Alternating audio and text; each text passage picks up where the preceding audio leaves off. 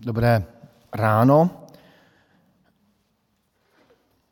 Máme dnes poděkování za úrodu. Je to dobrý starodávný zvyk, pro městské lidi možná trošku vzdálený, ale my jsme si říkali, že by nebylo špatné něco takového udělat. Při cestách do východních zemí jsem se často setkal s takovou opravdovou vděčností za to, že mi třeba řekli, letos byla dobrá úroda zemiakov, nebo dobrá úroda cvikle, nebo dobrá úroda jablek, dobrá úroda sena. E, byli za to velmi vděční, protože věděli, že mají na zimu postaráno o, o svůj život. E, protože tam tom východě e, třeba důchody některých starších lidí zdaleka neodpovídají tomu, aby aby, se z nich, aby si z nich mohli koupit obyčejné jídlo.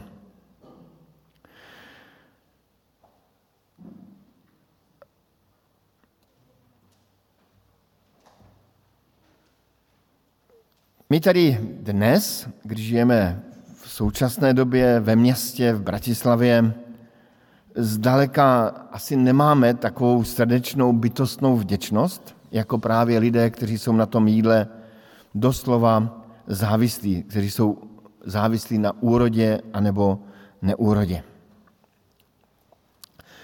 Čteme-li Bibli, tak Bible nám vypráví mnoho příběhů o hladu, o neúrodě, o suchu. Jeden z nich jsme si teď přečetli v té první knize králů. A čteme tam, že to byl sám hospodin, kdo to sucho seslal na izraelskou zemi za časů krále Achaba. V těch letech nebude rosa ani déšť. Jen na mé slovo. V těch dnech, říká pán Bůh, nebude rosa ani déšť. Jen na mé slovo. Tedy ani rosa, tedy ani ty ovce se nenapíjí z té rosy na trávě. Když jsem eh, kdysi navštívil Izrael, tak ehm, to, co mě tam překvapilo, bylo právě tom malé množství vody. Ta poušť. Když jsem poprvé viděl tu poušť ehm, nad, ehm, nad Jordánem, mezi Jordánem a Jeruzalémem, tak jsem dostal až úzkost. Úplné sucho. A když v takové suché zemi eh, se vyhlásí, že vůbec nebude sucho, musí to být ještě velmi vážnější. Eliáš v tom našem příběhu dostal od Pána Boha místo k přežití, tedy nějaký potok, který se jmenoval Kerit.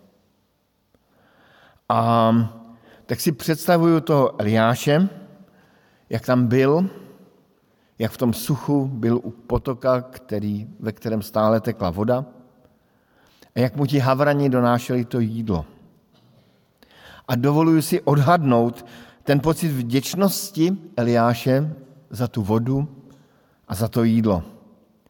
Ten pocit úplné závislosti na Pánu Bohu. Když nabíral vodu z toho potoka a když mu ti havrani donesli nějaké to jídlo. Je to až pohádkový příběh. Příběh úplné, úplné závislosti na Pánu Bohu. Dovedu si i představit, jak, ehm, jak ten Eliáš děkuje Pánu Bohu tou starou izraelskou modlitbou, kterou děkují Izraelci za chléb. Požehnaný si ty, hospodine, Bože náš, králi celého světa, který dáváš chlebu vyrůst ze země. Čili žehnají hospodinu, dobrořečí hospodinu. Říkají dobré věci o hospodinu kvůli tomu, že nám dal spoustu dobrých věcí. Já sám žiju na světě už přes 50 let a nezažil jsem nikdy za těch 50 let ohrožení hladem anebo žízní. Je pravda, že hladem se neumírá tak jednoduše, žízní o trošku snadněji. Pokud eh, jsem někdy něco takového zažil, tak snad když eh, pořádáme své, naše divoká putování po horách a třeba jsme dva dny nenašli pramen vody. A jak jsme byli potom vděční za malý pramen vody někde, někde pod nějakým kamenem. Žijeme tedy dnes v nadbytku. Máme mnoho jídla, máme vodu na, tím, že otočíme kohoutek a máme vodu v, v kuchyni, v koupelně.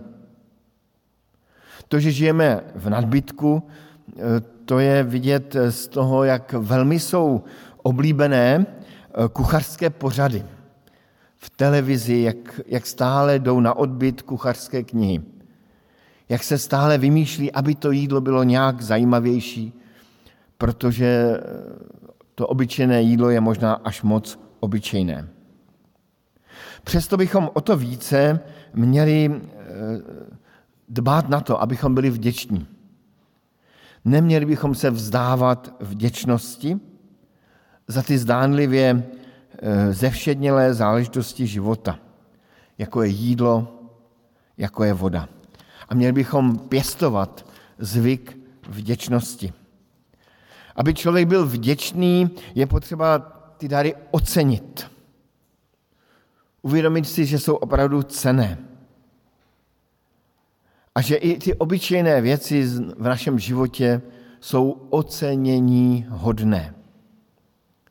Mám za to, že Pán Bůh nám dává mnoho různých signálů závislosti na něm, a signálu o své dobrotě. Jeden z takových jasných signálů je už jenom tady ta krásná uh, hromada eh, zeleniny, ovoce, dokonce tam máme i nějaké ten, nějaký ten, toho, tu morku, uh, tak jak je to krásné, jak je to, jak je to, jak to láká i k tomu, abychom to třeba ochutnali. Um, jak, jak to má krásné barvy. Už jenom to je krásné, jak to pro nás Pán Bůh připravil. Ze své lásky k nám, kvůli tomu, abychom, eh, abychom z toho měli radost a užitek. Když jídlo mohlo vypadat jako nějaká třeba nějaká žlutá krychle a to je všechno. Třeba i bez, bez chutí, bez zápachu, taky bychom se tím najedli. Ale Pán Bůh to udělal krásnější Eh, lákavé pro oči, lákavé pro chuť. Ale jsou i zase i ty záporné signály. Před několika lety jsme zažili to, co meteorologové nazývají epizodou sucha. Eh, na Slovensku možná bylo lépe, ale v Čechách na konci roku 2019 to bylo velmi vážné. Byl to nesmírně smutný pohled už jenom na listnaté stromy, které byly úplně seschlé a bylo, mě to velmi trápilo. Pro mě byl velký zážitek v roce 2018, tedy o rok předtím, kdy jeho africké velkoměsto, metropole, Kapské město, vyhlásilo jako první město na světě den, kdy se definitivně uzavřou kohoutky s vodou, protože prostě toto velkoměsto vodu mít nebude. Nakonec se to podařilo oddálit. Tedy buďme vděční za každý déšť. Právě obyvatele Izraele, když prší, tak nikdy rodiče neřeknou svým dětem, je tam škaredě. Naopak, jsou velmi vděční, protože prší. A děti dokonce vybíhají ven a v dešti tancují a zpívají oslavné písně Pánu Bohu.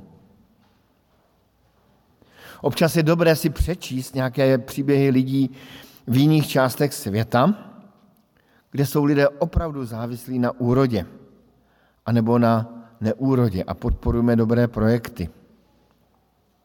Občas, mi, občas si v životě dopřejme třeba den půstu a budeme mnohem vděčnější za jídlo další den, než když jsme předtím byli. A občas si v životě připomínejme a zamysleme se, co nám Pán Bůh v životě dává. A co si uvědomujeme až ve chvíli, kdy to prostě nemáme. Kdy nemáme vodu, kdy máme špatný vzduch, Ano, to, že máme ledničku a plnou ledničku doma, to znamená, že patříme k bohaté menšině tohoto světa. Vděčnost a poděkování Pánu Bohu, to je i moment, chvíle, kdy, kdy vyznáváme, že jsme na Pánu Bohu samotným, eh, samotném závislí. Eh, ano, jsme to my, kteří jsme zaseli, jsme to my, kteří jsme okopávali, zalévali, jsme to možná my, kteří jsme pracovali, přemýšleli, investovali a vydělali peníze a mohli si koupit za ně jídlo. Ale v konečném důsledku je to velká boží milost, že se urodila úroda, že jsme zdraví, že jsme mohli pracovat, že naše firma neskrachovala. Právě soukromé podnikání, eh, to je moment, kdy si člověk zvlášť musí uvědomit, jak mu pán Bůh může prostě požehnat nebo nepožehnat. Jak jsme závislí na pánu Bohu, jestli se bude dařit nebo nebude dařit. Tuto závislost si velmi osobně musel uvědomovat Eliáš, tam kdysi u potoka Kerit. A tak si i dnes vzpomeňme na Eliáše, na ten jeho potok s čistou vodou, na ty havrany, kteří přilétali každé ráno nebo každý večer, nebo nevím, jestli měl taky nějaký olovrant. Ehm, ale kdo ví, možná, že ano. Ale právě v takových chvílích poděkujme stvořiteli a dárci života za jídlo a za vodu. Vyznejme a uznejme Pána Boha nad námi, který nám toto vše daroval ze své štědré ruky. V tom druhém dnešním čtení jsme četli novozákonní příběh o nasycení zástupů kolem Krista. Oba příběhy spojuje jedno velké téma a to je hlad. Zástupy naslouchali Kristu a při tom naslouchání dostali hlad, vyhládli. A tak učedníci říkají pánu Ježíši, Toto místo je pusté a čas už pokročil. Propust je, ať jdou do okolních dvorů a vesnic koupit něco k jídlu. Živě si dovedu představit tu, tu chvíli, kdy pět tisíc, zřejmě krát dvě, řekněme deset tisíc lidí, jde do nějaké vesnice koupit jídlo. Zřejmě by moc jídla nekoupili, možná prvních 20-30. A pán Ježíš překvapuje ty učedníky slovy, dejte jim vy najíst. A učeníci říkají, máme jenom pět chlebů a dvě ryby. A Kristus vzal těch pět chlebů a dvě ryby, vzhlédl k nebi, dobrořečil, lámal a dával učedníkům, aby je předkládali. A ty dvě ryby rozdělil všem a jedli všichni a nasytili se. A ještě sebrali dvanáct plných košů rozlámaných chlebů i ryb. Ten příběh s tím příběhem Eliáše spojuje nejenom ten hlad, ale i jakási pohádkovost. Je tu hlad a Kristus Boží syn rozmnožil malé množství lidí mezi deset tisíc posluchačů. Kdybychom se podívali na ten Kristův příběh o nasycení zástupu z takové té nejpřízemnější perspektivy, která zdaleka nemusí být tak přízemní, tak si dovolím povšimnout tří bodů. Ten první bod, který jsem si uvědomil, je to, že během dávky duchovní stravy, kterou Kristus dopřál svým posluchačům, prostě vyhládne. A Kristus ten hlad bral vážně. Nevyhuboval nebo nenadával svým učedníkům slovy nejenom chlebem živ bude člověk, ale především slovem, které vychází z božích úst. Ne, zajímá se o to, jak zástupy nasytit. A chce je nasytit. A nasytil je. Tedy Kristus nechce, abychom měli hlad. Má i po té obyčejné stránce eh, nasycení o nás zájem. Když někdy nebudeme mít pocit, že, ná, že se nám nedostává jídla, peněz, můžeme si vzpomenout právě na tento příběh o Kristově zájmu, o nasycení zástupů. Nakonec i v modlitbě páně je tam to chléb náš každodenní dej nám dnes. Tedy Kristus ví, že potřebujeme denní chléb. A můžeme se právě modlit a prosit Pána Ježíše o pomoc, o to, aby rozmnožil to třeba málo, co máme.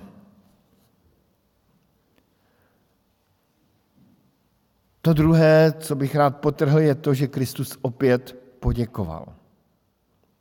Kristus vzal těch pět chlebů a dvě ryby, čteme v Bibli, vzhlédl k nebi, podíval se tedy k nebi a dobrořečil, lámal a dával učedníkům. Tedy Kristus děkuje svému Otci v nebi. Až takový, taková zvláštní, zvláštní moment. Bůh děkuje Bohu. Bůh děkuje Bohu. Ani Kristus nebere jídlo jako samozřejmost. Nevzdává se vděčnosti, ale naopak děkuje. Vzhlédne k nebi a dobrořečí. Říká dobré věci o Bohu. Je možné, že opět použil tu starou modlitbu Požehnaný si hospodine, Bože náš králi, nebes a země, že dáváš chlebu vyrůst ze země. A pokud Kristus, kterého věříme, že je Božím synem, děkuje, dává i nám příklad, abychom i my děkovali. Abychom se i my ve svém životě nevzdávali vděčnosti, vďaky. A třetí takový krátký poučení, přízemní poučení z toho příběhu, že pozbírali i zbytky. Pozbírali i zbytky. Dvanáct košů zbytků. Jakoby projevem vděčnosti za jídlo bylo i to, že prostě zbytky nevyhazujeme, že si jich vážíme. Právě když jsme v těch horách, tak tam někdy jíme velmi malé dávky jídla, protože všechno táhneme na zádech a tam si všímám, jak všichni i vylizujeme eh, ty poslední zbytky a když spadne kousek chleba na zem, tak ho sbíráme a sníme, protože eh, ten hlad je tam nějak přítomný. A je ale v tom právě, že dojídají zbytky, 12 košů zbytků, zvyšků, eh, v tom je zase ten aspekt té obyčejné skromnosti a vděčnosti. Že si uvědomuju, že to je všechno boží dár. A někdy možná, když budeme prosit Pána Boha o pomoc, že máme třeba málo jídla, málo peněz, málo ošacení, možná stačí se podívat, jestli máme nějaké zbytky. Eh, a zjistíme, že jich nakonec máme celkem dost.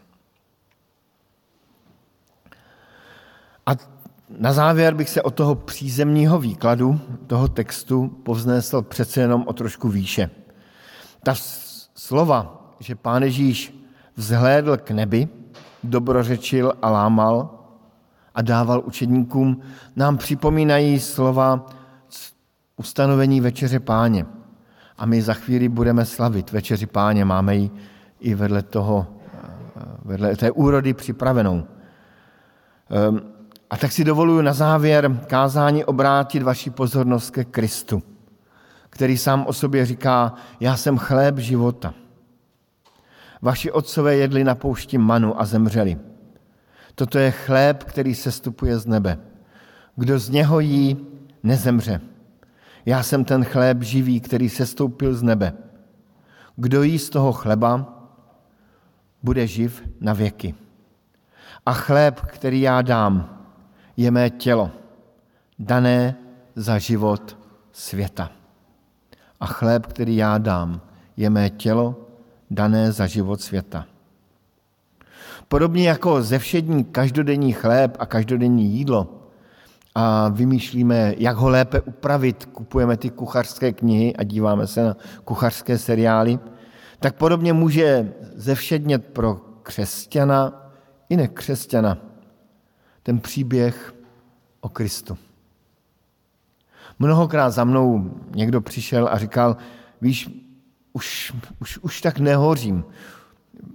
Dnes si vzpomínám na jednoho muže, který říkal, cituji, už mě ten Kristus netankuje tak, jako kdysi.